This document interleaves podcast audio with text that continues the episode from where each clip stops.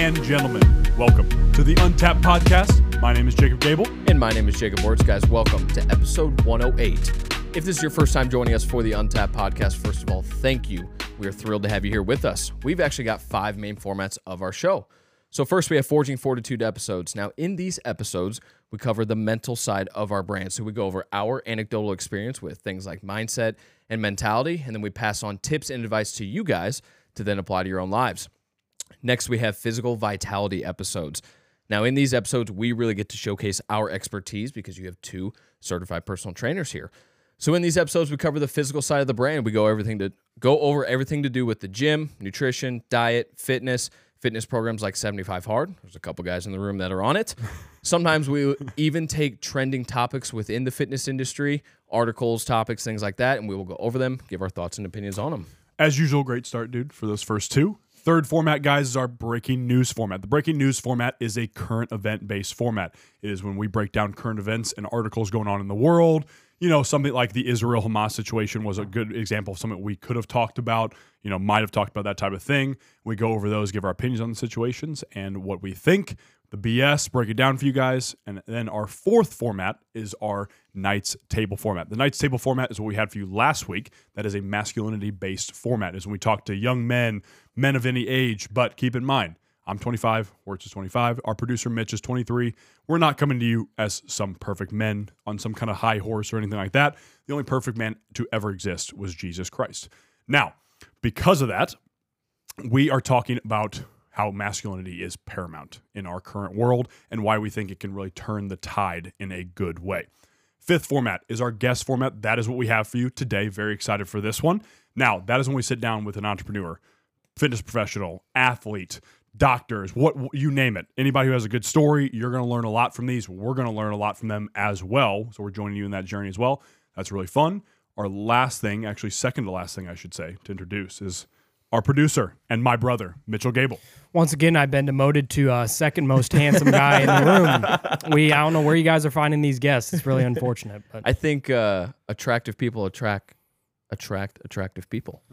That sentence makes a lot of sense. Right? maybe Yeah. I don't know. We're just getting deep over here. Maybe yeah, like you know, kindergartner, that's I what I, don't do. know. That's what I do. Yeah, you're, you're a stoic thinker. Yeah, yeah, for sure. Yeah. For sure. Well, as Gabel just mentioned, guys, for our 108th episode of the Untapped podcast, we have another guest for you, Mr. Dr. Wyatt Mohrmann. How's it going, man? Good guys. Yeah. Thanks for having Sounds, me on. sounds pretty with the with the doctor in front of it, That's a hell doesn't of it? an intro. Still- sometimes I'm still getting used to the doctor in front of the name. Still Yeah. I believe it. Still feels a little weird, but I bet. I like it.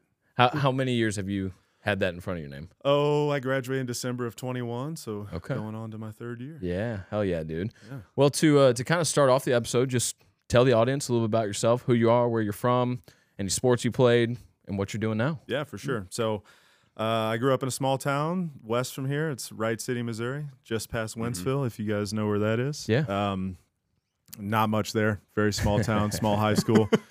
I got into sports in eighth grade. I started playing football because I was a lot bigger than everybody else. So my best Sounds friend about was right. like, Still are. Yeah, Still are.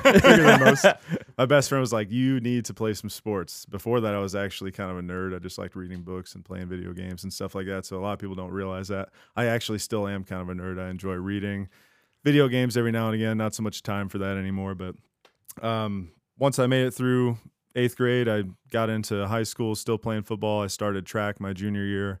I actually wound up going to play both of those in college at Lindenwood, which was awesome. Um, that was a good time.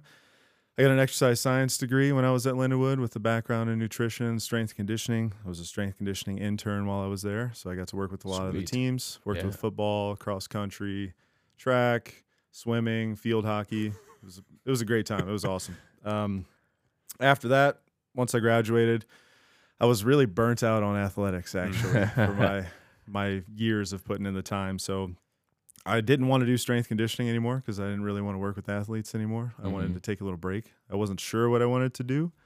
So I moved out to Columbia. The girl that I was with at the time was out there finishing up grad school at Mizzou. So I moved out there. I just got a job managing a kickboxing gym, did that for a few years. In that time, I found that I wanted to do chiropractic. It's a pretty crazy backstory of how I got there, but I have to save that for a, an episode next weekend. Um, that'll be that'll be the whole in depth story. But Yeah. Um, then I moved back here, started at Logan after a two year break of no school was hard because if you've heard anything about Logan, that first year will smack you in the face. Yeah. I mean, you're in like 36 credit hours. I think at one point I was taking 19 classes, not credits, classes In a at one time. semester? yeah, they're trimesters, so they're 15 weeks. Oh, I see. I had picked up a couple of electives, not thinking the term was going to be that bad, and it was, it was terrible. it was, that was a I, mistake. you, you thought wrong Yeah, essentially. it was Yeah. A, it was a mistake. So, uh, but yeah, I really enjoyed my time there, and obviously learned a lot. And then once I graduated, well, before I graduated, I did my internship at Health Source, which is where I'm at now, Mm. and just kind of rolled into working there as soon as I graduated. Hell yeah, dude. Dude. So six years total in school then? Uh, like seven and some change. Oh, okay. yeah, yeah. because Logan's three point three years, so you do ten terms. They're 15 weeks each. So you do 15 weeks, you get a two week break, and then you start the next one. You just go year round, basically. Wow. Wow. That's uh that's way different than anything traditional. Yeah. You know? I've heard uh Mm. I want to say like BYU might do um might do trimesters as well. But outside of that, like I had never heard of especially only a two week break Yeah. in between nineteen classes.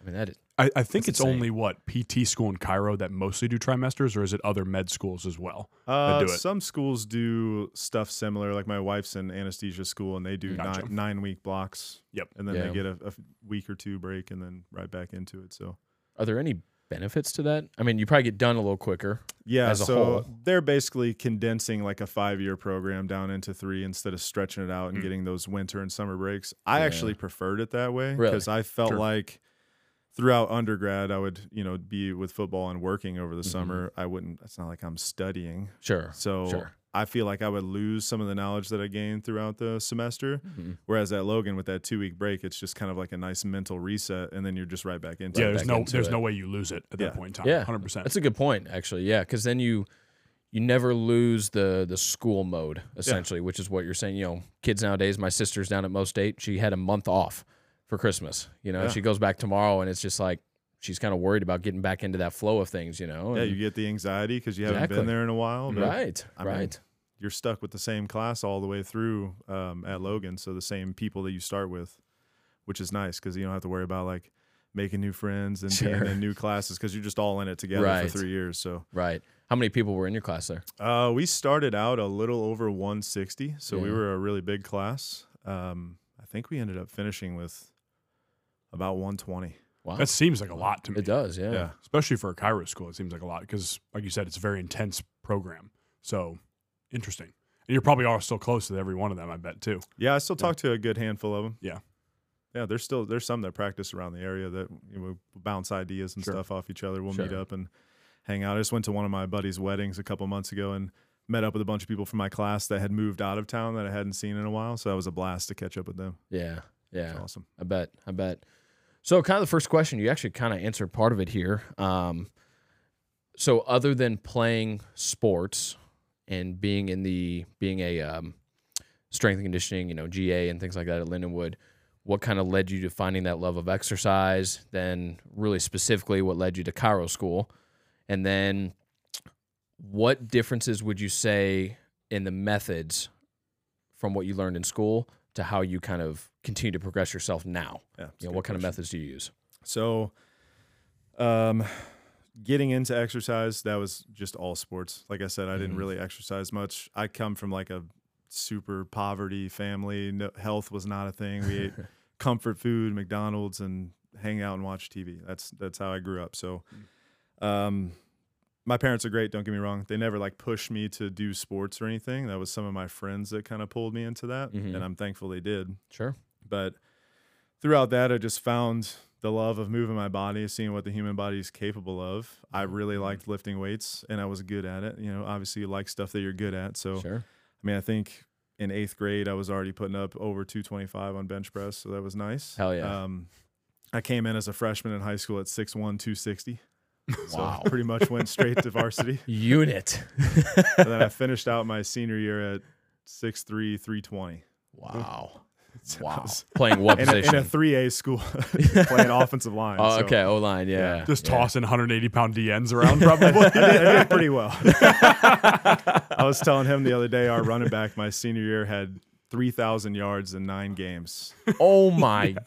Keep in mind, we basically only ran the ball. We just like pounded the ball. Oh my but he was a, he was a stud too. Where were you on the line? Uh, so I we played a wing T, so I was the power tackle. So I Okay. switched sides based on what we were running to. Yeah. Which when our coach had originally developed that, I was like, "Don't aren't they gonna know like we're running this way if I'm over here?" And he was like, "Well, it's your job to make that not matter." I like that. Oh man, I I, like like That's that. that. tough. That's Yeah. tough. So Yeah. sometimes I'd be taking on like two people, Sure. knocking one dude down and going up to the second level. So Just serving the pancakes up. You know? it was a good time. I liked I liked high school football much better than college football. yeah. We didn't have the best coaches in college. Mm, Damn. They all got fired after I graduated. So. Damn. mm. Shout out Uh, Lindenwood. the coaches there now are incredible though. Now they're Yeah, they D1. brought in the new staff, and yeah, those guys are awesome. Yeah. That stadium is cool at Lindenwood too. Oh, I think it's yeah. I think it's cool. You know, for as 100%. small of a They school. built that like when I first got there. So when I got there, I think it was 2016, spring of 2016. Uh, we were in like a normal little locker room where you're kind of you got the little metal lockers like a hallway, and we were stuffed next to the weight room. And then they were building the new one because when they transitioned to D2, they had to upgrade all the facilities to match that. Sure. So when we first got into that new locker room, I mean, they had a hot tub, cold tub, or like big lockers that you see in normal D1 where you can like sit back in there and you have the cubby. That was crazy. Yeah, I'd never experienced anything like that before, so that was pretty Yeah. awesome. No, that's cool. It's a it's a very nice campus. Even the baseball facility is Oh, yeah. extremely nice. Extremely top nice. notch. Yeah. Yeah. Yeah. So you so you were telling me even the other day too. You were you were even training your friends in college Yeah. and whatnot too, because at the time you were already doing exercise science and Yeah. whatnot. And then you started managing the kickboxing gym. Was there like ever a clicking moment where you were like, I want to help I want to help people basically get better and back to that normal point? Yeah. So when I was a freshman at Lindenwood, just taking like a foundations of exercise science class, they had a guy come from Logan to talk to us, um, Dr. Ramirez. And we kind of bonded because he also played offensive line in college. So I was like, oh, that's pretty cool. And then I went for a project. I went and shadowed at Logan for a day with some people, and we had to write a, a paper on it. So it was always kind of on my back burner. Um, I was like, you know, this is interesting. I don't know too much about it. I'd only ever been adjusted one time, Sure. which my squat max went up by close to 100 pounds after that adjustment. So that's a crazy story. Whoa, we'll get what? into it. Yeah, we'll, we'll touch on that a little bit later yeah. so um, he came and talked to our class. It was on the back burner. I really liked it. And then fast forward to years later when I'm in Columbia working, I just started kind of running into chiropractors and I would work at health fair for the gym that I was at and the table next to me would be a chiropractor and we would just chat about, you know, what it is that they do. Uh, I would go shadow them for a little bit. I wound up shadowing the Mizzou athletics chiropractor, Dr. Nice. Brittany Ramirez. She's awesome. So while, while I was there, just watching her interact with all the athletes kind of sparked that again for me and helping people stay active because Yeah. people would literally be limping in the door and then walk out normal, which Wow. is super cool to see. Yeah, and you were like, Um, how is that possible? yeah. essentially. And then as a trainer on the other end, I'm working with people that obviously have different mobility limitations and stuff, and we would try to work that stuff out. Mm-hmm. And then as I'm getting into it, I'm finding myself prescribing more like rehabilitative exercises as part of their plan. And I'm like, I don't know if this is really my scope of what I should be doing as a trainer. Sure. So then I started looking into different fields, and chiropractic obviously has a super wide scope, which is a good thing and a bad thing. Sure. Um, Sure. But it allowed me to still basically train people and have so many other tools in my toolbox to get them optimized, basically, Yeah. and doing whatever they want to do. That's sick. That's sick. Yeah, so I really like that. Um, a cool little story is Dr. Brittany, the Mizzou athletics chiropractor that I shadowed. She invited me to a dinner for people that were interested in going to Logan. So I was there, kind of hanging out with some of my future classmates, and then she was like, "Oh, this is my husband coming in. You need to meet him." In walks the dude that was in my freshman At year your class, wow. and I was like, just mind blown. It was like a nice little full circle moment. That's Yeah. sweet, Yeah. dude. So you were meant to go to Logan. I think so. It was definitely Yeah. in the cards, without a doubt. Yeah. I think I'm definitely fulfilling what my purpose is supposed to be. Yeah. Definitely. And then fast forward, uh, last year I gave a lecture at Lindenwood in the same class that he gave a lecture in. Dude. That's cool. That's So it was a really cool, It was actually. a cool moment. Was that pretty nerve wracking going back and doing that? Uh, not really, Yeah. because the guy that is there now, his name's Mitch actually, which is awesome. Uh, Mitch Schwartzman, he's the head name. strength Yeah. guy there. Dude's awesome and super smart. he actually reached out to me and invited me back to come talk to his advanced strength training class because they he had some people in there that were interested in PT or chiropractic and to kind of talk about the difference between them, what chiropractic does. Yeah. Yeah. So yeah, it was just a cool opportunity to go present some information. Yeah. Are there people that are both PT and chiros? Like the same Uh, person? Yeah, there's a couple people. Yeah. I think that have gotten there. There's people that are MDs and DCs as well. Really? Or, Wow. or athletic trainers and DCs. Sure. Yeah. What are some of the differences there? So, chiropractic has a much broader scope, like we talked about earlier. So they Mm. can do. We don't call it PT. We call it rehabilitative exercises, but I mean, we'll call it like it is. It's The basically thing. the same thing. Yeah. So, okay. uh, PTs are a lot more managed by insurance. I would say, like they Gotcha. have people referring them for exercises when they go to the doctor and Yeah. they have a knee surgery, then they get referred to a PT to rehab that knee. So Gotcha. now I think something just passed where they don't necessarily have to have a referral to go to a PT, which is huge for them and it's awesome. yeah. Uh, there's also this big stigma that PTs and chiropractors don't get along, which I don't. I mean, we basically do the same thing, and we're all trying to help people. So I don't understand why we're fighting. I'm I'm sure it's it's some you know fringe rumor or something like that that Yeah. you know with when it was some like probably two PTs that were fighting with two other chiros or something like that that probably caused it or Yeah. something. I mean, all the ones Yeah. I've ever met, I thought were awesome, and we connected. So Well, and you can learn from each other. I mean, we've talked about this where there's, you know, two two personal trainers or two strength coaches or whatever that Mhm. bicker back and forth or say their way is better than that guy's Yeah. way. And it's like, why don't you try to learn from each other? Dude. And then for your clients, your athletes, your people, whatever, you can bring an even better product to them because you're more knowledgeable. You you know whatever. Mm-hmm. yeah, I just I hate I hate when coaches, trainers, doctors, whatever fight with each other over things that you could help each other with. yeah. One quote I heard a long time ago was, "Good coaches steal from other coaches." It's basically all it Yeah. is. You know, it's essentially, None of us Yeah. right now invented fitness. No. We're all just copying other people. Exactly. You know, maybe a couple, you know, tweaks here and there.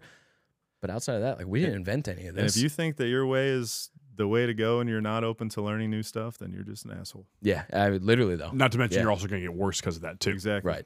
Like- and that goes for anything. Oh, 100%. You're gonna miss out on yeah all that extra information and whatnot Mhm. that comes along with it. Yeah. Yeah, dude, I I am glad you brought that up because that is such a frustrating point that we have to deal with daily of like seeing somebody be like, check out this new exercise or whatever. It's like I know damn well you didn't invent that exercise, so stop acting like it and let's you know or or this this movement's bad.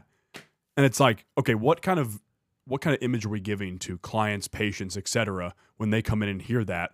And then the problem is, then that scares them off of multiple other movements because, like, well, what if this movement's bad too? Right. And it's a whole circle of just negative shit going back and, And who's forth. to say that any one movement is bad for Exactly. anybody? Because Exactly. a deadlift could be bad for somebody's back that has multiple injuries, but sure. deadlift can be great for somebody that wants to rehab their back and build strength so that they don't Mhm. have injuries down the line. So I mean, it's it's such a person by person basis, Absolutely. which is what makes our careers so exciting. Absolutely. Yeah. Yeah. Love Each it, person's different Yeah, there. it's Yeah. not So just the same dude. thing every day. Right. It's different, which Right. is really hard to burn out on. Exactly. Extremely A hundred percent. Yeah, Yeah. that's why I keep coming back to it. Yeah, 'cause it's so much fun.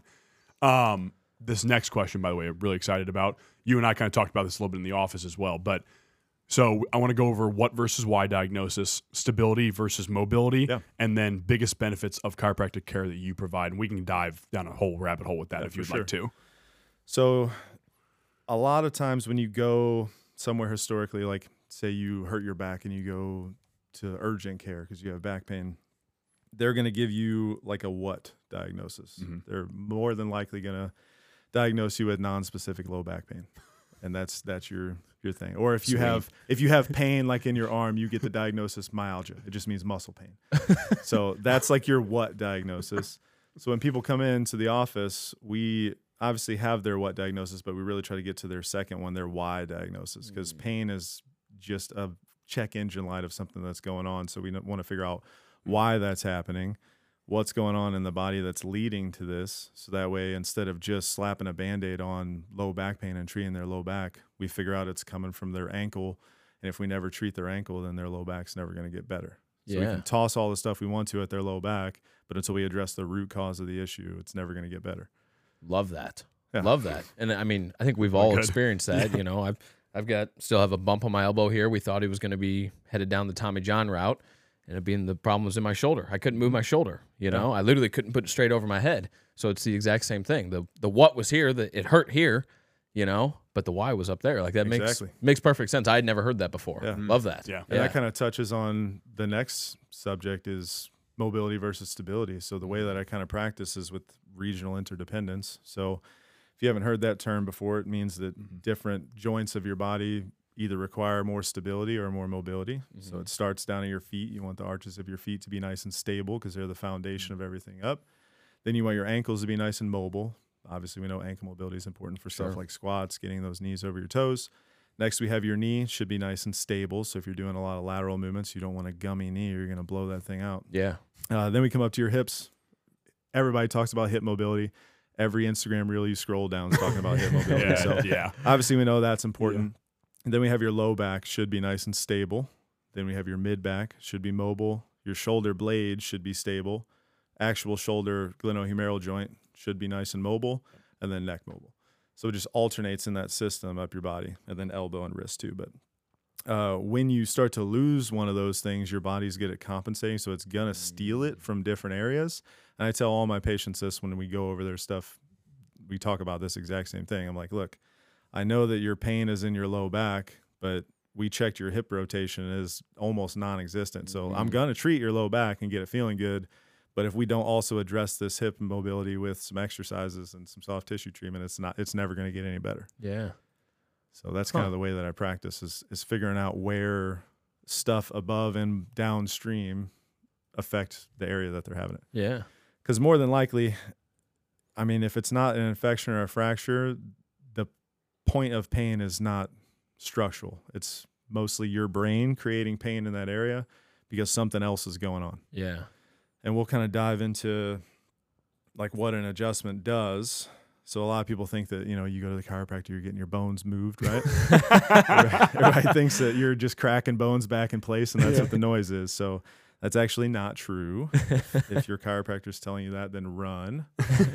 And go So- see Dr. Mohrmann here. Exactly. Yeah. Uh, so what we're actually doing is if you've heard the term proprioception before is when you can kind of close your eyes and you can touch your nose because your brain knows where your limbs are in space so those are called proprioceptors in your muscle fibers um, in your spine the intersegmental muscles that run in between all those little segments are super densely packed with those proprioceptors when you have segments that stop moving well that signal gets lost up to the brain so it mm. stops sending that feedback and you mm. start moving differently because you're basically blind in that area. Yeah. So say you can't flex your back or extend your back as well because you can't really sense where that is in space. Mm-hmm. So then that translates to pain because your body's like, "Hey, I need to pick up this beam off the ground as part of my construction job, but your back's not going to bend, so I'm going to give you pain here because this needs to bend and you need to do something about it."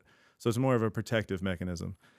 On the flip side of that your brain can learn those things. That's what chronic pain goes into is you may not have any damage there but since you've felt the pain there for so long and never did anything about it even if the issue's resolved you'll still feel pain.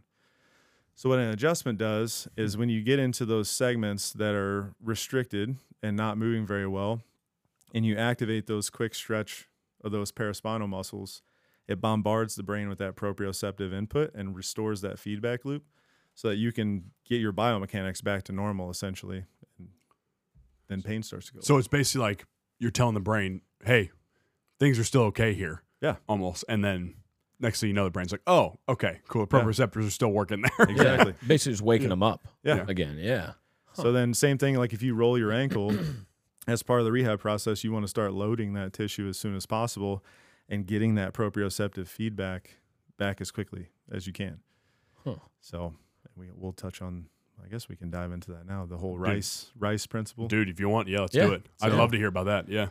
So like, you know, if you probably heard if you roll your ankle to rest, ice, Yeah, sure. elevate, compress. So the doctor that actually came up with that has come out in a few years ago to say that that's wrong. Mm-hmm. They actually want to start adding movement, things like that, which makes total sense because ligaments Sure. and tendons respond best to load. They don't respond well to rest. Right. So muscle has really good blood supply, ligaments and tendons do not. So they need that load to to start to build back up. So now the new acronym is peace and love that everybody's going towards, which sounds kind of funny. But peace uh, the peace portion is more so for like the acute part of it, so 24 to 48 hours. You want to protect for the piece. you want to either immobilize, make sure you're not going to do any movements outside of the pain-free range of motion you can do that's going to further damage anything. Uh, the E is elevation. You still want to do that because you still want to work some of that swelling out of there. Uh, the A is to avoid anti-inflammatories. So you Mm. actually don't want to take those right out the bat because you want that inflammatory process to happen. Interesting. So a lot of people think of inflammation as a bad thing, but it's really your body's natural healing response. Sure. Uh, you just don't want it to stick around too long, Mm. which is what the rice principle was doing. It was keeping inflammation there for a long period of time because ice and rest was slowing that down. So that's why this is more important. Yeah, it makes sense. So avoiding those anti-inflammatories. The C is compression, still just working on getting some of that swelling out of there. And then the E is education. So just educating yourself on what you can do with your injury, not necessarily throwing all these passive modalities at it, just kind of letting your body do its thing for those first 24 to 48 hours. yeah. Then you get into the love portion. So that is more so once we get out of that acute phase and you want to start the rehab process, the L stands for load. So you want to start loading that tissue as soon as possible, gradually. So you can start to rebuild that proprioceptive feedback and get some of those good nutrients flowing through there. Uh, o, often overlooked, but one of the most important, is optimism. So a lot of times if somebody has an injury, they're like, oh man, my lower back is hurt. I'm never going to deadlift again Never going to play basketball exactly, again They're or whatever. negative Yeah, about it. yeah. So a lot of studies show that if you're optimist, like optimistic about your treatment, that actually gives you better outcomes. So you have to Mm. think Mental. positive, like I'm gonna get better. I'm gonna do this again. Yeah. Think about all the people that were told they were never gonna walk again, and they had a freaking positive attitude, and they're like, I'm gonna walk again. Yeah, Nobody's gonna tell me. 100%. So And then they do. Yeah. exactly. Yeah. And the people that are like, oh yeah, they don't. Right. So that's the O. Uh, the V is vascularization. So you want to start to add in more movements through that range of motion to help rebuild that vascularization, get more blood flow in there, pump more nutrients in there to facilitate healing. And then the last E, or uh, yeah, L O V E is exercise. So you want to start exercising again, still loading that tissue, getting back those ranges of motion that you lost, building up that proprioception. And then that's where you really rehab that tissue to get back to stronger than what it was. Yeah. So back to the C in peace, compression. What ways do you suggest compressing it? Like with what? Yeah, so you can use like ace bandages, KT tape, Yeah. the usual type of stuff. You just Yeah. kind of wrap it up Sure. as you keep it elevated. Yeah. Okay. Okay. Very Yeah. nice. There's a technique that you can do too where you you have it elevated and you just put some lotion on there and you kind of grasp it and pull it back towards your heart as you have it elevated. Just try to work some of that fluid and swelling out of there. Yeah. Hmm. Interesting. It's called milking. I always thought that was weird, so I don't like to say it. I mean, it makes sense though. Like, it's funny, that- but like people oh, will understand that. yeah, I'm gonna know? milk your ankle real quick. Hang on. they're, they're like, what are you what are you going to do to me? Yeah, so I again. just I just don't say that. Part. I'm like, yeah, we're just gonna do a little soft tissue work on you. Yeah. Right. 'cause Right. It's weird. little you know manual therapy. Yeah. Not definitely not milking. Definitely not milking.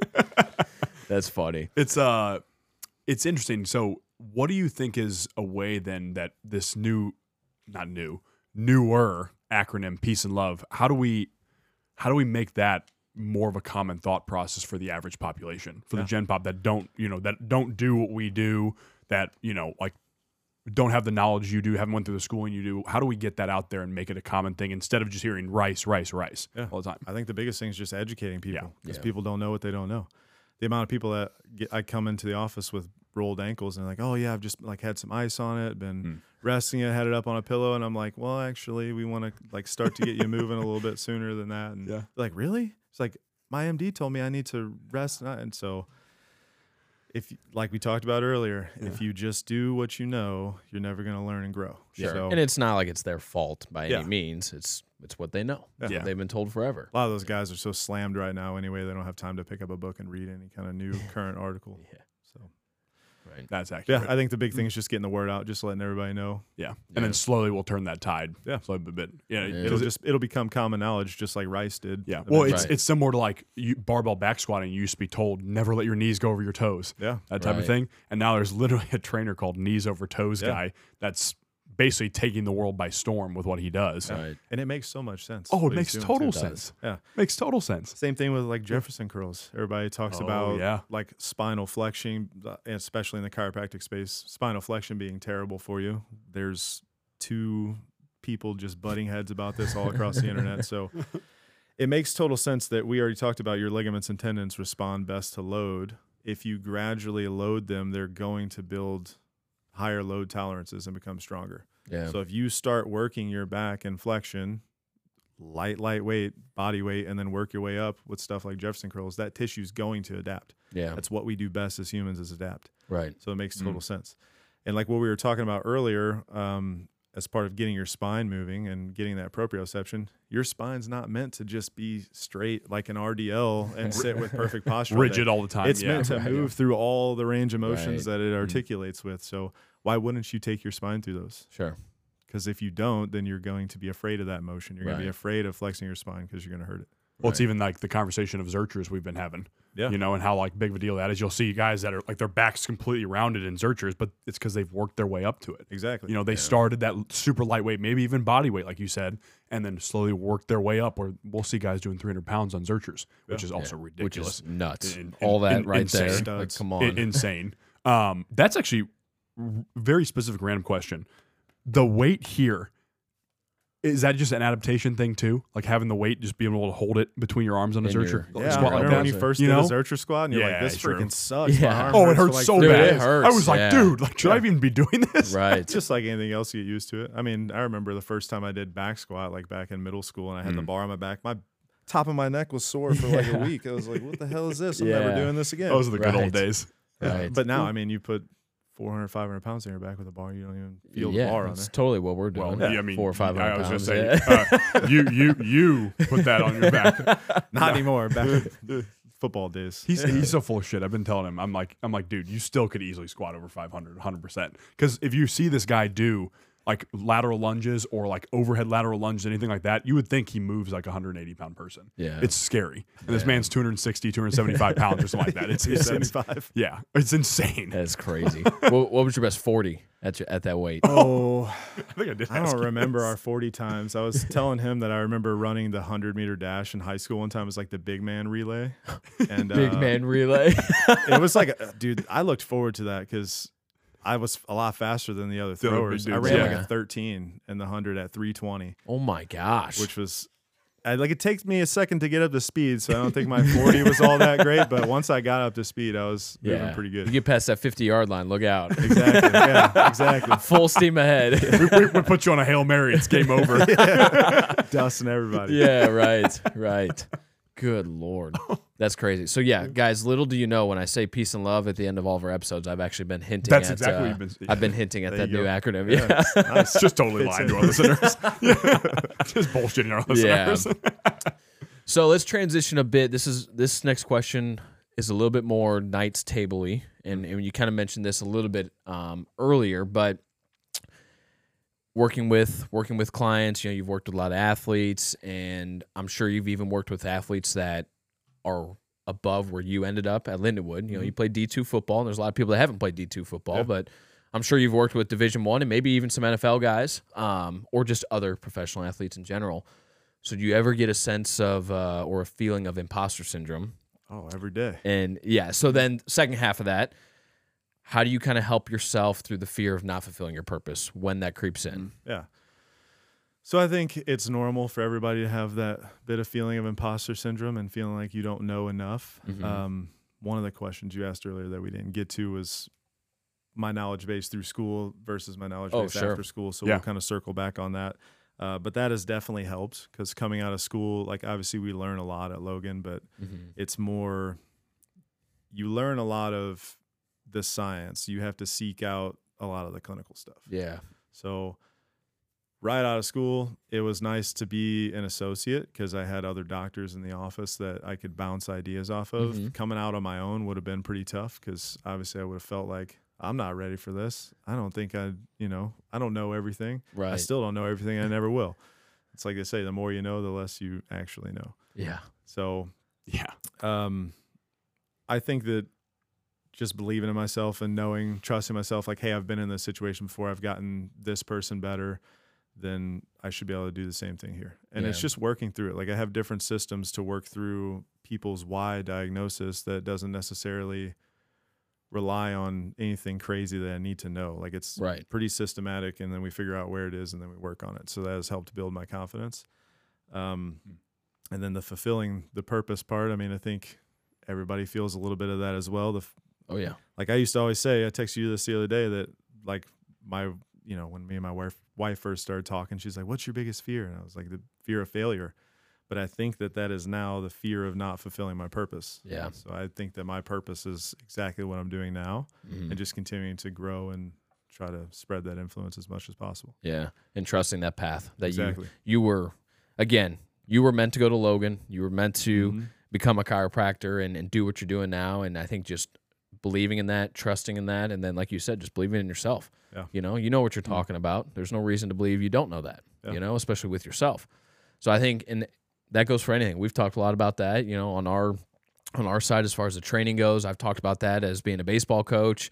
You know, it's like why should why should all these kids listen to me? You know, I work with Matt Adams. Like, why should a big leaguer ever listen to me? You know, and I trust in my knowledge, but I also trust in the people around me. Mm-hmm. You know, where I'm where I'm at, I have fantastic coaches. I mean, literally some of the best in the area.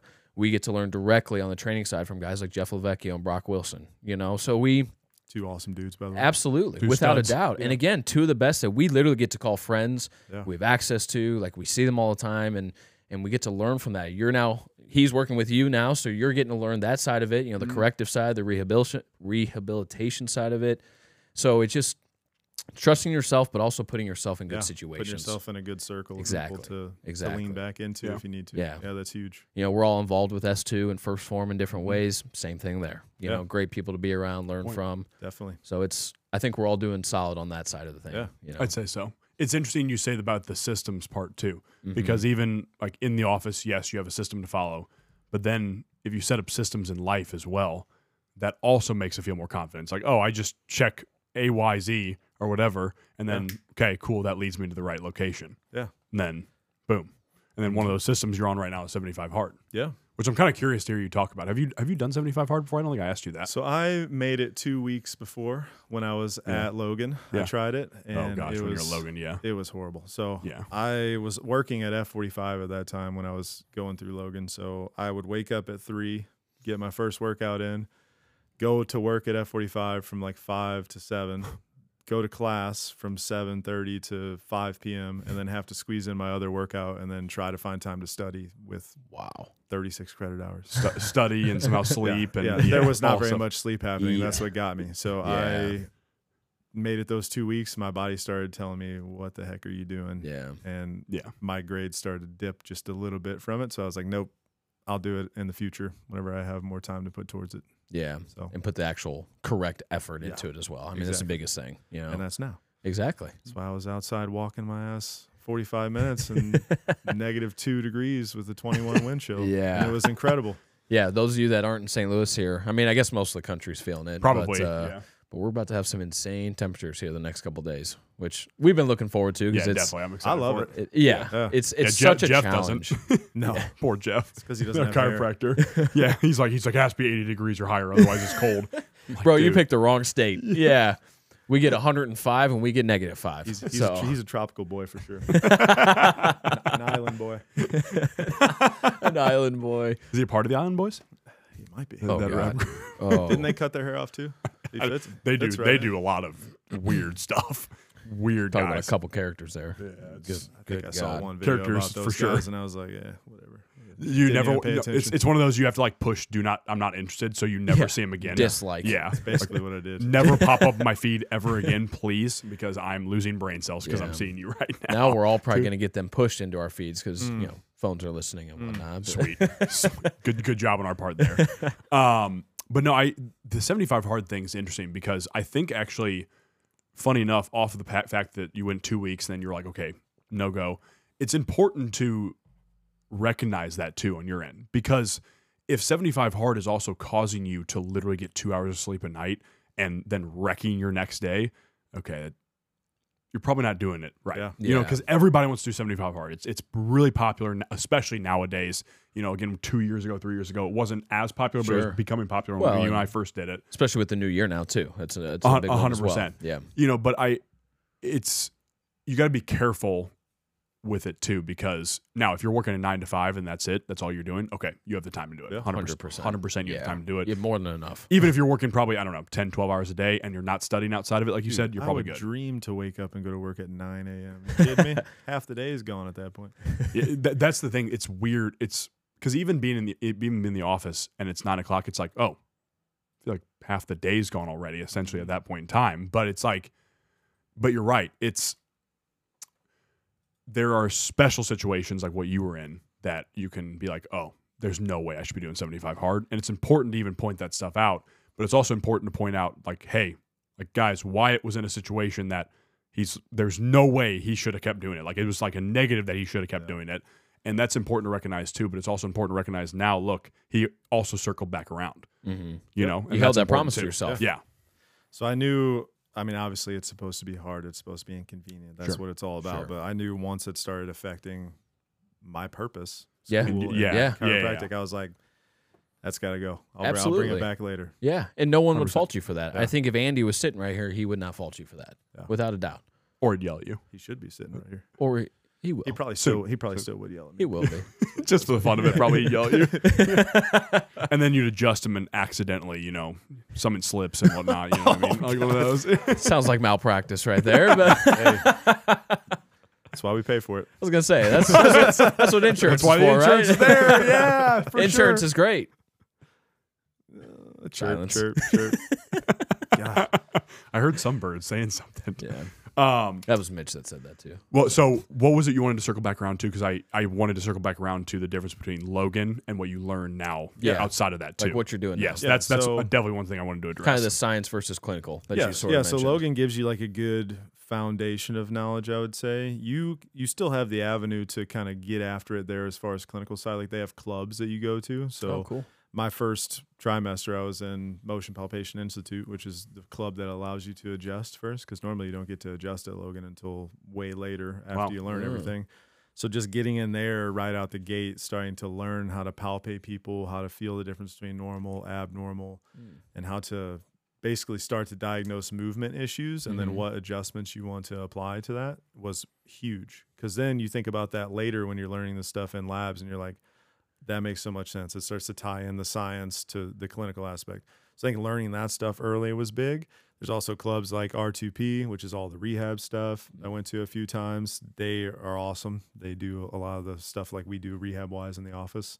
They do all that same stuff and they're teaching students that Nice. early, which is clutch. Um, as far as getting out, you're kind of clinic at Logan's a little tricky because you do two trimesters in clinic. The first one you treat younger students because obviously they want to give you like somewhat healthy people so you don't Mhm. jack anybody up. so they they send the younger like try one students in to be your patients basically. guinea pigs. Yeah. Yeah. Yeah. So you get to kind of do what you want with them, and then there's a clinician in the room that's watching over you to make sure you don't mess anything up. So it gives you like a good environment of learning because again, you can turn around and like be like, hey, I think they have this going on. Is it all right if I do this? And they're like, yeah, you can do that, or you should try this. So it's just good to have somebody to lean back on, like what we talked Yeah. about. Uh, then you get into the next one where they allow general population to come in. So Logan Clinic lets people come in. I think it's ten dollars for an adjustment. Um, so you work through them, you do their exam, and then I was fortunate enough. I had a pretty awesome clinician. He kind of let me do what I wanted. Um, so I would obviously adjust my patients, but he let me do more of the soft tissue, take them over to the rehab Mm. bay, start taking them through exercises and working through that stuff, which was what I wanted to do. So Yeah. that was nice. And then I met Dr. Chad, the guy that I work with at the office. Uh, and when I was at F45, he was a member there. So he set up a table and I just kind of talked to him. He was like, Yeah, come check out the office. And I got in there and saw that they did the rehab and all the different modalities that we Laser, offer. So stem, all that. yeah. Yeah. I was like, thing. This is all the stuff I want to do because I don't Yeah. want to just be like an adjust and see you later. Like, I want to do it all there. Yeah. like a comprehensive approach to somebody's care. So I did my both of my preceptorships there. So for nine and 10. And then I just rolled right into working when That's I graduated. awesome. Was very awesome. And that's where I think a lot of my real knowledge gain came from when you're out in the real world working on Mhm. people that actually have stuff wrong with them. Sure. Because when you get you got a student coming in, it's like, yeah, I just have some neck pain because I'm looking down studying all day. That's pretty easy to deal with. You have somebody come in that's like 70 years old that has back pain for 50 years. That's it's a little more to unpack there. Yeah. So you really got to be on your game and learn some stuff. So, and with that, um, like we talked about, I like to read case studies and stuff constantly just to add more tools to my toolbox. Yeah. So I'll say that um, I would consider myself an evidence based chiropractor, but I'm not so evidence based that I won't use stuff that's not backed by science yet. Because I think that with the chiropractic profession, there's still so much that needs to catch up to it research wise. Yeah. uh, and it's it's in the near future. It's in the works. Such as what? I'm just curious. um, just the impact that adjustments have on the brain. Gotcha. So Dr. Heidi Haavik talks about she's down in New Zealand, I think, but she talks more about like the neurology behind adjusting, which is Mm. fascinating.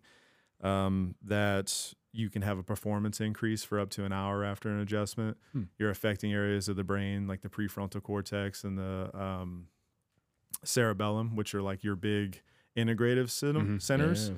So they're basically they're taking like all the information in the world that you see around them, like basically your reality, and adjustments affect that, Wow. which is crazy. And that's some of the stuff that's not fully Yeah, like they're, they've been working yet. on it for a little while, but it's starting to like really take off, and they're figuring out how to actually make the studies like double blind, controlled, so that way they're valid in everybody's eyes. Yeah, RCT and everything. Yeah, exactly. sure. So, um, something cool with that too is for they found I think in regular people it was a 16% strength increase for up to an hour after an adjustment. wow. Uh, elite athletes was 8%. And then this one's the bigger one. In stroke victims with like an effective limb weakness, 65% increase in strength after an adjustment. oh my gosh. That's major. that's Wow. very major. Yeah. yeah. yeah. Yeah. So, do you then suggest your patients to go work out like directly after an Yeah. adjustment? Then, Definitely. wow. So in that- Mm. Touching base on what we talked about in the office. So, a lot of chiropractors think that the adjustment's the end all be all. Like we're going to cure everything with an adjustment. That's just not true. It's just one tool in the toolbox. And I tell everybody that too. I'm like, look, if you're just looking to get adjustments, you can do that. But I think you will benefit from adding this other stuff in to get you optimized and where you need to be. sure. So my belief is when you get that adjustment, obviously we restored that proprioceptive feedback.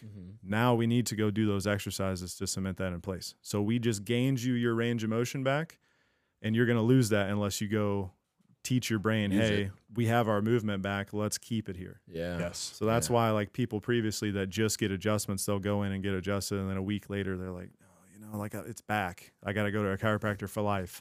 No. You're, you're like no duh. Yeah, you have to like get adjusted and then work through that range of motion, build that proprioception, teach your joints like, hey, this is my end range of motion. Let's keep this. Yeah.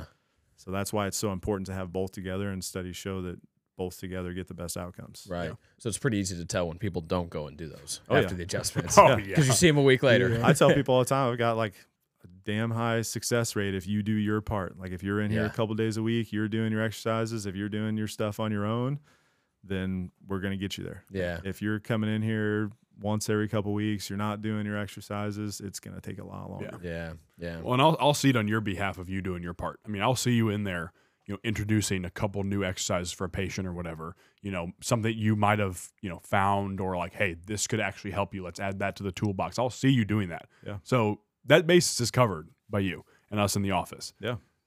You're right. That just has to be fulfilled outside of that. And it's honestly very similar with clients for us because the problem is, you know, if you only, let's say you only see a client in person, if you're training in person two times a week, What are they For- doing for the an hour? five? for two you're gonna see them two hours out of the whole Right. week and if they're doing like eating crap if they're you know sitting on the couch for the rest of the time outside of that what's gonna happen Yeah. you're not gonna get any results Well, that's Hmm. kind of what goes into chiropractic too. Is it's a biopsychosocial model. Hmm. So you have biological, you have psychological, and social aspect. All three of those tie into what a person's perceiving as their pain. Yeah. So you kind of have to dive into all three of them. Like if I'm working on somebody, but they're sleeping two hours a night and their diet's trash, I'm just working against the wind here. 100% Right. they're basically Right. putting roadblocks up for you Yeah. to try to smash through Yeah. Yeah. Or if point in time, somebody's yeah. chronically stressed from a job, then it's hard to, you know, you have to teach them those stretch, stress coping mechanisms to help get a better diagnosis. Right. Like I had one lady with TMJ pain, uh, Mm-hmm. jaw for you guys that don't know, but it's pretty closely correlated with stress, uh, that and your upper neck. So you kind of have to work all of those things together. She has a pretty high stress job. We were kind of hitting a stalemate on her pain after a little while. And then she comes in on her next visit. She's like, My jaw doesn't hurt at all. And I was like, What changed? from you telling me this She's yeah. like, I quit my job. I was like, Ah. There so that go. just cemented it in place for me. And it's just like little things Yeah. like that. Just a lot of people like to crap on anecdotal evidence, but it is part of the leg of evidence that is Yeah. important. So, and No that's doubt. touching back on what we were talking about earlier with being evidence based is right. I'll read these case studies of stuff that doctors tried with their patients that there isn't necessarily that research behind it, but it worked. So I'll just keep that in my back pocket. So if I have mm-hmm. somebody that comes in with a similar presentation that I've tried the stuff that I know for similar things and it's not working, I'm like, well, you know what? I remember this doctor tried this. I'm going to try this. And then lo and behold. Yeah. Boom. Yeah, like I Boom. read an article the other day that I have a patient that has a lot of GI issues they were trying to work through, as well as low back pain. And I was reading this article about how um, just visceral pain, referring to the low back and some different ways that you can treat that. And I tried them, and she was like, "This is the best that I felt." Wow. So it's just stuff like that, just Yeah. adding, just constantly learning and adding those tools to your Yeah. toolbox. It's I think that makes you so much better though too, because then you're you're not cons- you're not just constraining yourself along like one road, and you're like, well, there's nothing I can do now. You're then looking outside the box, and then hypothetically, that one anecdotal thing you find, Mhm. all of a sudden it helps that patient. That's a huge Yeah. deal, you know, for somebody like turning around and it's like same thing, like she quit her job. Mhm. Oh, okay, Yeah. cool. And I think it's about building and taking those more concepts and applying those rather than being like, like I just did my dry needling certification not that long ago. And Sure. we've been doing a lot of dry needling because I felt like it was something that awesome. I had been missing that I needed as part of my toolkit. But that doesn't mean that now that I have dry needling, I'm not going to do cupping and scraping and Right. manual therapy and ART and stuff like that. It's Mm-hmm. just another tool because we have the concept of these things and we use that all together, not just I have this one tool, I'm going to use it. If everything, if you have a hammer, everything looks like a nail type of Yeah. situation. So Right. you want to have all these things at your disposal that you can use because some people don't like cupping. They're like, this sucks. Take this thing off of me. Some people don't like scraping. So you have to have kind of all those tools to be able to Yeah. use Sure. to accomplish the same task. Some Yeah. some people scream during dry needling, aka me. They do. Yeah. yeah. I wasn't. I wasn't going to tell him that, but I thought So- I thought I'd throw myself under the bus. I was worried you might bring it up, so I'm like, I might as well get it out now. Just get it out now. Yeah. I'll be the one to say it. I'm like, oh, oh, like one of those whenever he's Yeah. dry needling me, dude. It's so weird. So going back to something you mentioned earlier, Gabel, just seeing him in the office work. Why don't you two kind of talk about the relationship in the office, like what you do, Yeah. why they see him, what you do, why they go back to him. Like talk about what you two do together in the office. I think that would be Sure. cool to hear. Gabel's basically my right hand man. So I, when I do my assessment and my exam, based on everything that we do, you know, movement, checking stability, things like that, I Mhm. base their rehab program off of that. Okay. So when I input that into our system, Jacob gets the exercises. I'll usually run through him like what I'm looking for. This is what I want them to accomplish. We talk about like our patient's key value. So, Okay. for example, one of my patients, she wants to be able to pick up her grandkids. Awesome. So that's Yeah. her key value. So we're going to be working on building that strength and Yeah. that stability. So obviously translating that information to him as he takes them through their exercises is is huge. Yeah. Yeah. So and that's 100%. his role is building a relationship with patients, building that rapport, taking them through their exercises to get them right. Yeah. there, there's times too. I mean, where he's literally told me like, there's not not free reign, but I'll literally come to him and be like, hey, this one just you know isn't running a correct way or isn't working a correct way. What what are we looking for here instead of this one? Yeah. You know that type of thing. Meaning movements. Yes, essentially maybe- these re- yeah, yeah, these yeah. rehabilitation exercises it's like if i'm out there and i'm like I, I gave them all the cues that we needed to and i'm like this one just doesn't look right on that Mhm. patient. I can easily come to wyatt and it, it, wyatt might be out there he might be with the patient however it is and i can either easily be like hey when you get a second check this out and see what you're seeing too and we can kind of collaborate and see what's going on. Maybe i saw something in the past that you know he hasn't seen before. A lot of the times like i'll come to him and it's like hey what kind of tweaks can i add here? How can i advance this movement? That type of stuff. Yeah. and then it's a beautiful thing where i also get to take a lot of weight off his shoulders as well Yeah. Mm. because instead of you know you having to strap somebody up to stim or laser somebody or put them on decomp or whatever, then I can take that weight off your shoulders too. Mm. Yeah. Then you can focus even more on the patients as well Mhm. because I can take that workload off as well. So Yeah. Yeah, which is Yeah. huge. That's Yeah. what's needed because I mean we are a pretty high volume practice. There's days that we have 50 people. There's days that we have 80 people. Wow. Which I mean, in the past, people like to think as high volume practices as not being evidence based, just kind of adjust them and get them out. But I think Mm. that we're doing a great job of kind of defining that line of yeah, we may be busy, we have a lot of people in here, but every patient's still getting the care that they need, the time that they need. Right. People are in the office for like an hour. Mm. So it's not like they're just they coming are. in for 10 minutes, getting adjusted, doing a couple stretches and leaving. Like they're getting an experience. Yeah. So That's awesome. Yeah. And like you said, Mm. you do take a pretty good load off of that. I love doing the rehab stuff. Oh, yeah. I, I like it a lot, obviously, because I like exercise. Sure. So Yeah. I do kind of miss being out there, kind of getting in with everybody, but uh, I know that I finally have somebody that I can trust to, to like I said, be my right hand man, Yeah. Hell yeah. take him through it. Yeah. So Does Well- he not know you're left-handed? By the way, I haven't told him you yet. haven't told him that. Yeah, I haven't told him the bad news about being a lefty. Uh, yeah, us, us fired. weird lefties. Just discriminate. My only discrimination is against lefties. Like what? huh? unless you're a pitcher, get out of here. Yep. That's a good point. Again, I told you I should have played baseball. Yeah, But- it's not too late. Well, I've seen you throw. It's, uh, it's too I late. I was going to say late. it's too And late. you see me hit too, so I think it's, I think it's too late. you don't have to hit. You're but not, it- you're not it's going to be too a basketball player either. As many shots as I've seen Oh. you make with the face paper in the office. Dude, I'm I'm most days I'm like two for twenty I- on the trash I can. fully I mean, believe it's it. it's rough, But I'm, like, don't rough. get any of us on the ice because then we're all done for. That's fair. That- that's fair. Dude, I don't Yeah. even know if I could step out there. I'd- Why didn't I might be Dude, out we there got we got to go. hands. Actually, that'd be really fun to do that. To be honest with you, You have to coach Yeah. me up. I would. Yeah, it's really not that hard to coach it up either. But anyways, Well, hockey's not difficult. No, it's skating's it's an not easy difficult. easy Easiest sport in the world. Very it's simple. soft, non-contact. Very Yeah. simple. Yeah. um, you know, actually, one one thing too is like those of you that are listening, you're like kind of interested to come in. I want to keep in mind too what one thing that's big. Our patient group in there, all are really good too. Oh, they're awesome. So they're amazing people. And the thing is, when you were saying like, "Hey, we're pretty busy," what also offsets that? Like, I mean, there's been times where I'm like, "Hey, I'll be right back. Give me a couple minutes to handle this thing. I'll be right back." And they're always just, "Yeah, okay, a couple extra minutes, Yeah. whatever." And it's it, that makes it flow so much better too. Not like because if, if we had a bunch of people that were just really impatient and whatnot and just wanted everything right away, it would make it would make our job that much more difficult.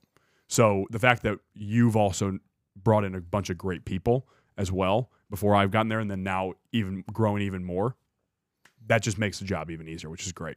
So Yeah, we have an awesome, awesome patient base. So when I first got there, it was a lot more just regular general population, you know, middle aged people. Nothing wrong with that. Obviously, they need chiropractic too, and we're more than Mhm. happy to take them. But I wanted more of like the at like the active population, gym goers.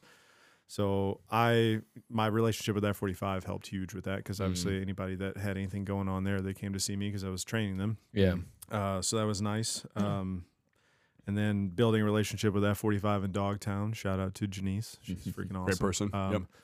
She's incredible. She sends all her people over too that have any kind of injury. And it's nice because I know the workouts they're doing because I train there also. So just building that relationship, getting into other gyms like Project Power, freaking awesome gym. If you guys Studs, haven't Yeah. checked studs that at Project Sweet. Power, yeah, Uh, Sweet. Iron yeah. Hive, same thing with that. Iron Sam's an Hive. awesome guy too. Sam and Z, Yeah. Yeah, Burn Boot Camp. Chad's more affiliated with them, but they've Yep. got awesome people as well great crew. um, Force Performance, D1, Force, yeah. all the places. Whoever, House yeah. of Pain, Yeah. another one. Exactly. Yep. So Yep. just all great places, just going out there, all good people because everybody wants to be Yeah. better. That's why I like the population so much because everybody's working out obviously to better themselves. So they're going to be a little bit more adhering to their care plan. Right. I want to get better. I want my deadlift to improve. I want X, Yeah. Y, Z. So I'm going to do this. right. Well, a good So- thing about that too is that then you have the general population or so seeing all the other athletes and people are active in there too. Yeah. Hopefully that helps Inspiring some change. inspiring and Yeah. encouraging what they're doing as well. They're seeing how much change these patients that are Mhm. athletes, active, whatever, they're seeing how much change they're having in like a short period of time. It's like, oh, okay, maybe I add that into my toolbox now, along with health source and whatnot that comes along with that too. So Yeah. it's huge. It's huge. Yeah, I mean, we've had people like become friends. Oh, know, yeah. at the office, like they're Oh, doing believe rehab next to each other, and they're like, "Hey, I think I recognize you from social media or something." And they just like hit it off, and now they hang out. So it's Yeah. it's just cool to have that environment. So 100%. yeah, very grateful for our patients. Um, so last question here. So you mentioned earlier about rice, of course. Now we'll kind of expand on that where you're saying, you know, a lot of the times the what diagnosis, that type of stuff that we talked about, that's being treated. Where do you so where do you feel like MDs and the modern healthcare system kind of lacks with that type of stuff and how big of a deal it is for chiropractic to also to help step into that, you know, maybe even PT as well. Yeah. So So I won't say that all MDs are No. bad. Obviously, it's just like any profession. You have some that just it's not their forte. So if somebody comes in with low back pain, like I said, they're busy. They are slammed to the gills. Mhm. So they're not going to take the time to take somebody through a movement assessment to see what their biomechanics are and why their low back pain's happening. They're just going to be like, "Oh, you have low back pain. Take this muscle relaxer. Go rest for a while. Put some ice on it, and then call Yeah. me." yeah, they, they don't have the option to care about these people. Exactly. because they have such short period of time. Yeah, to them, like because five they have 15 people coming in with like a burst appendix and stuff like that. So Exactly. it's not hundred percent their fault. So I won't put the blame on them. But it's just the way that our healthcare system is. Like I said, I won't blame the providers. I will blame the system over everything. Sure. our healthcare system's trash. Oh yeah. Anybody can tell you that. Yeah. Um, so like I said, I think all the healthcare workers are awesome. We work with a bunch of nurses. My wife Mhm. was a nurse. She's going to be a CRNA. So they're doing great things. Um, but I think it's just the situation that they're put in under the time constraints and the lack of education in that area. Because if you have something that's a movement based problem like low back pain, you're going to need a movement based solution. It's not going to just be rest. It's actually a really good point right there. Yeah. That's quite a line right there. Yeah. Yeah. Yeah, it's it's completely accurate too. Absolutely. You know, it's like that's what's interesting because the system doesn't encourage it in a lot of ways. Doesn't mm-hmm. doesn't allow for the MDs because I'm sure those MDs would love to sit down and and help. Yeah. But when you have five to fifteen minutes with somebody, and like you said, somebody might be dealing with a burst appendix instead. Yeah. It's impossible for that time to be given Yeah. to those people that needed the low back pain. Because again, like you said, there's certain things like burst appendix that you know hospital. You think of that, of course. Low back pain is one of those things that is just might be chronic, and that is something you can bring into a chiropractic Yeah. office. In our case, Well, I, I forget the statistic on it, but I think it was like seven percent or something of people see chiropractors. So it's pretty low still. That's it? It's it's pretty low. I, it might Really? be it might be more than that. Don't quote me on that Huh. one, but um, I do know that low back pain is the leading cause of disability in the world. So Mm. it's really important. It's so common that we need better treatment options for it. So chiropractors need to be the that first line of care for low Mhm. back pain because that's what we do.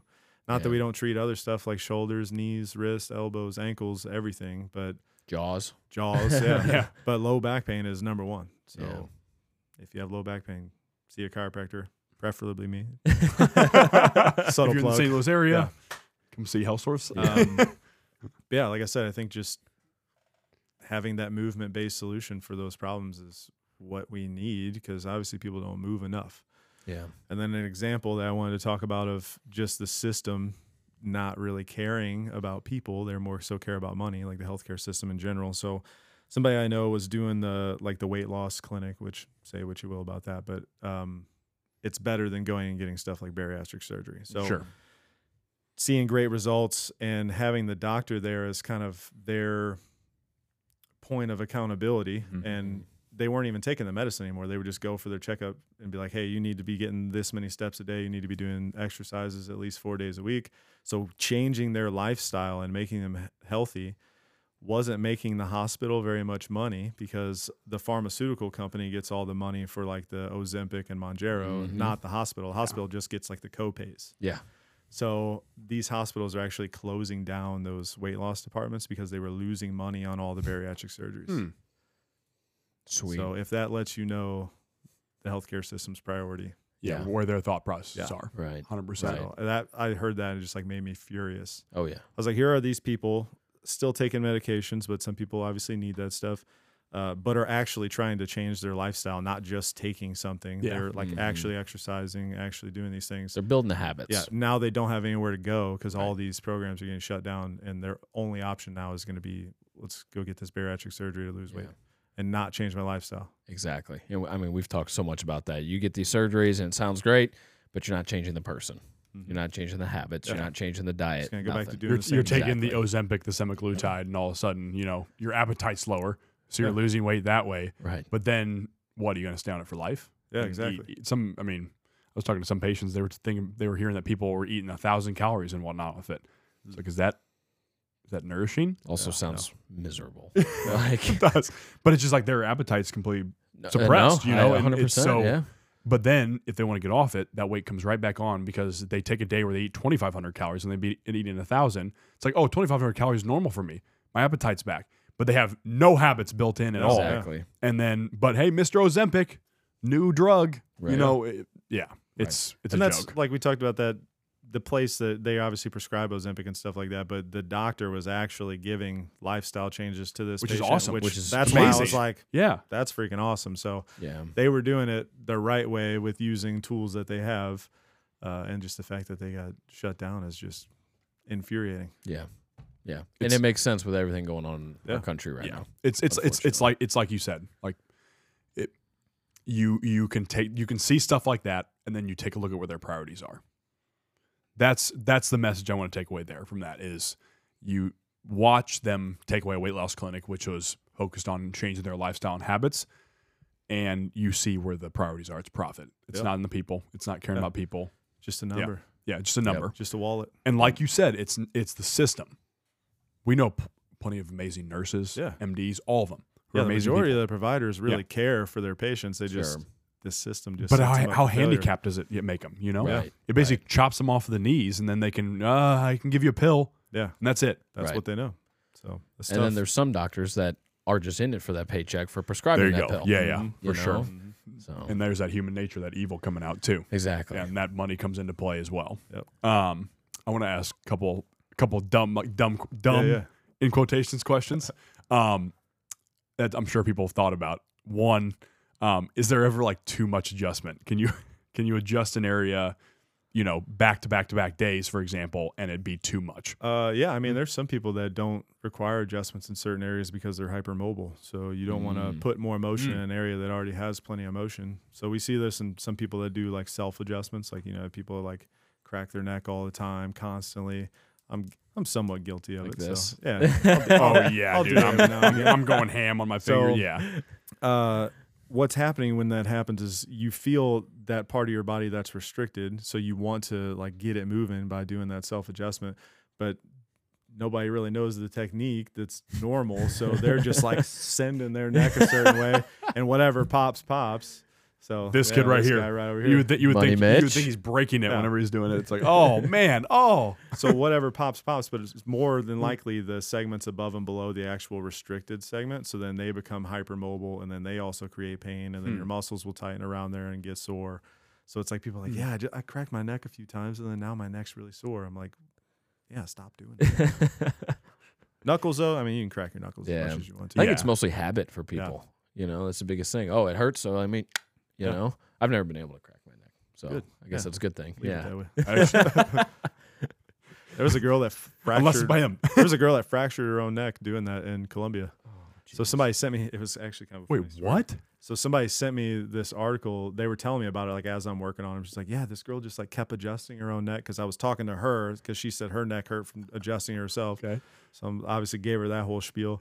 She's like, "Yeah, I just read this article about this girl at Mizzou that woke up in the morning, cracked her own neck, and it was stuck there, and she had to No walk shot. walk to University Hospital, and they told her she fractured a vertebrae, so she had a neck brace on." Oh my gosh. So she, the patient later, like sends me the article on it, and I knew the girl. I used to train her at the gym that I worked at in Columbia. I was like, "What are the odds oh my of this happening?" It was crazy. Stop cracking your Wait, neck, she- people. Yep. Was she okay? Yeah, I mean, she was fine. She just fractured a vertebrae and had to have it immobilized for it to heal up. But I bet she doesn't crack her own neck anymore. Uh, Oh, probably yeah. not. Yeah. Yeah, she probably a, thinks about it and she's like, oh, no, never mind. It's a lesson you those. just got to learn once there for sure. There's, there's a lot so. of people that come in and they're like, "Don't don't adjust my neck." Like I've been told, my doctor told me I'll have a stroke and all this crazy stuff. So Is that true? No. Oh, so okay, okay. There's there's Like, definitely what? times that have happened that like people have had a stroke after an adjustment, but most of the time the stroke is already in progress. Yeah. So they'll feel neck pain because they have a blockage somewhere and they're like, I'm Yep. gonna go to my chiropractor. And that chiropractor didn't do a thorough assessment and figure out other signs of a stroke. Mhm. So they sent it and caused it. So yeah. Uh, but I mean open the, the dam. Their research is like less than one percent of an Yeah. adjustment causing it. A lot of people like to think that you like put too much strain on the vertebral artery, but it, there's Mm. plenty of room for it to go through. So Mm. And if you do it right. yeah, I mean you have to you have to do it right. Oh, obviously, obviously there's some yahoos out there waving sage over you, and they're gonna send your neck in the next week, but don't go there. that's that's what I was going to ask you about. Like, how do you, how do you, like, how do we, how do we even address the whole like everybody thinking chiropractors are witch doctors and all that stuff? Yeah. So I mean, there's some out there that still are. It's That's, that's true. the problem. True. Like what we talked about with chiropractic having such a bro a broad scope of practice is that's a good thing and a bad thing because there's Mhm. not like a standard that we're all held to per Mhm. se. So I mean, you could have somebody like us that's doing it the right way with a movement based approach. Then you have somebody down the road that's using a clicker tool and they're gonna like hover their hands over you and do some crazy shit. I'm like, Expelliarmus. I mean, some of the stuff that people come in, they're like, "Yeah, this this person did this." I mean, I was like, "What?" It's like, "Why?" They're like, "I don't know." They said my spine was misaligned, and I. I was like, "All right, well, don't ever go back there. We're gonna explain to you what's really going on." They cast a spell on me. It Yeah, was it's- weird. Yeah. The- I came, I, I, I came in, they popped my big toe, and they said I was good. And I was out the it's door. just it's crazy stuff, man. And and I mean, obviously, those people, everybody wants to do good. I think they Sure, want to sure. help those people, and that's just might be what they know. So not to crap on them for that, sure. but man, the the philosophical side of chiropractic's a little smoky. Yeah. Have you heard Yeah. about like the first adjustment and how chiropractic was born? uh, So there was a guy named Harvey Lillard that I think was a janitor and uh, hurt his back and his hearing went out. So he laid down and BJ Palmer, the father of chiropractic, or DD Palmer, BJ Palmer, one of the two, I don't know, uh, laid him down on the table and just like pushed on his back where it hurt and it popped and then he got his hearing back. That's that's the story, That's wild. dude. There's some yeah, what? If you want to look at the history of chiropractic, there's some crazy stuff. Because then I think his son wound up killing him because he wanted to take over chiropractic to like make it a bit. It, dude, it is, it's a whole thing. It's nuts. so that's part of the reason why people think that chiropractors are crazy, like snake oil salesmen. Yeah. Because in the past they probably were. They, They were probably like were, yeah. magnets over people trying to do some crazy stuff. But now I think that people like us are doing a good job of spreading the word, being like, hey, I'm not just going to adjust your spine and think I'm going to cure cancer and send you out the door. Like, Dude. we're going to get to the bottom of your movement dysfunction, talk about it, and then I'll give you some options of what Right. we want to do to Yeah. fix it. And then here's the process. Yeah, exactly. So, and it's all Dude. backed by science. Well, the thing is, is like I I've been on my end, I've been pretty blessed because I've only dealt with really good chiropractors, which don't know how that's possible, but it's it's awesome that I have. Yeah. So, but it's also because I was educated and looked into like, okay, like what do I see as useful chiropractors? What are the, what are the ones that have the most success rate? That type of stuff before I ever went to one. So I think that's a big point too. If you're looking into chiropractic care, to also Do be your like, research. Yeah, do your research. Yeah. Hundred percent. And and again, like you're not going to learn how to be a chiropractor overnight or what what they do and whatnot, but you can at least get an idea of what you should be seeing. Yeah. You know, and what can actually have long lasting effects and help on that stuff. So I, I think that's important for the consumer and the patient um, to also be very educated in that realm because if you just go in and just be like, I heard adjustments saved my life, and that's that's all you know. Yeah. You're the snake oil sal- salesman's gonna sell you for everything. Exactly. Yeah. Yeah. I mean, it's just like if you're not going to go to a restaurant you never read any reviews about, go freaking do your research before Right. you go to somebody that's going to be working with your body Right. and your health. Right. It's the same thing. You don't just Yeah. show up at the door and be like, "Oh, I was just hoping this place was going to be good." Yep. Yeah. So that's Or or you hear from your friends like, oh, this Yeah. restaurant's really good. Yeah. You know. Yeah. Or this chiropractor is really good. exactly. Right. And it's like, okay, are that can be nice. the biggest thing It's ever. the biggest thing. Yeah. Hundred percent. and word of mouth, which is why we do so well. 'cause Our patients are awesome and tell everybody. Yes, well, they do. Word of mouth will make or break the business Mhm. without a doubt. You know. Yeah. Yeah. And uh, and social media is a huge avenue for that as well. Definitely. You know. So It's kind of a fun avenue.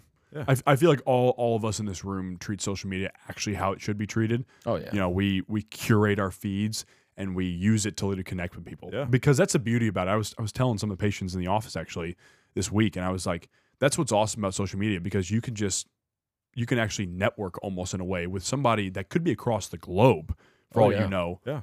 But there are some people that use it also for, you know, just like booty shorts and stuff like that and what Yeah. what on all the other stuff that we've talked about I'm and convinced that no matter mm-hmm. what you like and dislike on Instagram, when you open up that explore, Explore page. page, there's going to be some cheeks on Yes. They they yes.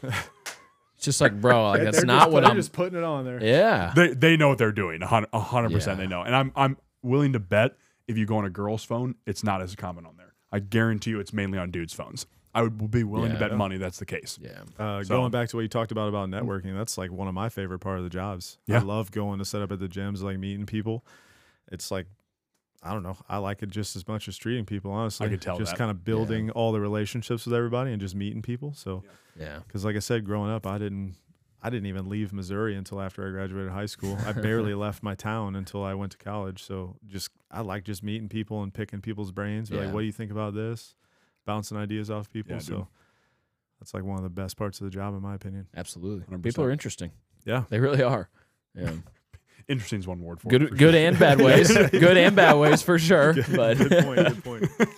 there are some ones that it's like, hmm, I don't think you should have said that out loud, but Yeah, whatever. you Right. know, whatever. right. Right.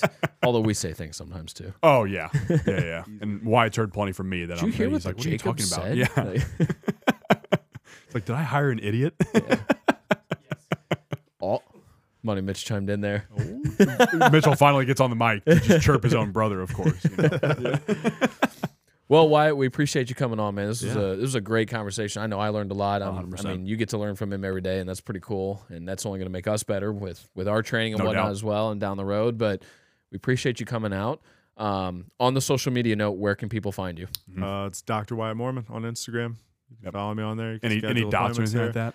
Uh, Doctor dot Okay. Mohrmann. Cool. Cool. Mohrmann's just all one Yeah, one word. and guys, we'll put his tag in the description on the YouTube video and on the Spotify and Apple Music.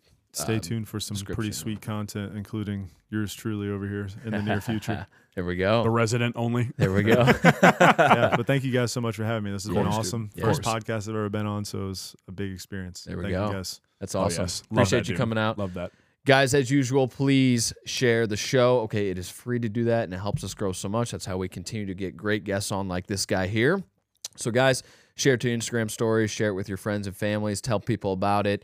Go watch us on YouTube as well. Like, comment, subscribe, all that good stuff. Um, you can leave your Q&A questions on the YouTube videos, on the Instagram posts as well in the comments, or you can email them into us, extricationfitness at gmail.com. I know it's a mouthful. There's a button in the Instagram bio. You can just press it. Send them, send them our way. We give them to Money Mitch, and then he will use them in our non-guest episode um, Q&A sessions or segments, whatever you want to say. But uh, guys, until next time, peace and love. Thank you, ladies and gentlemen.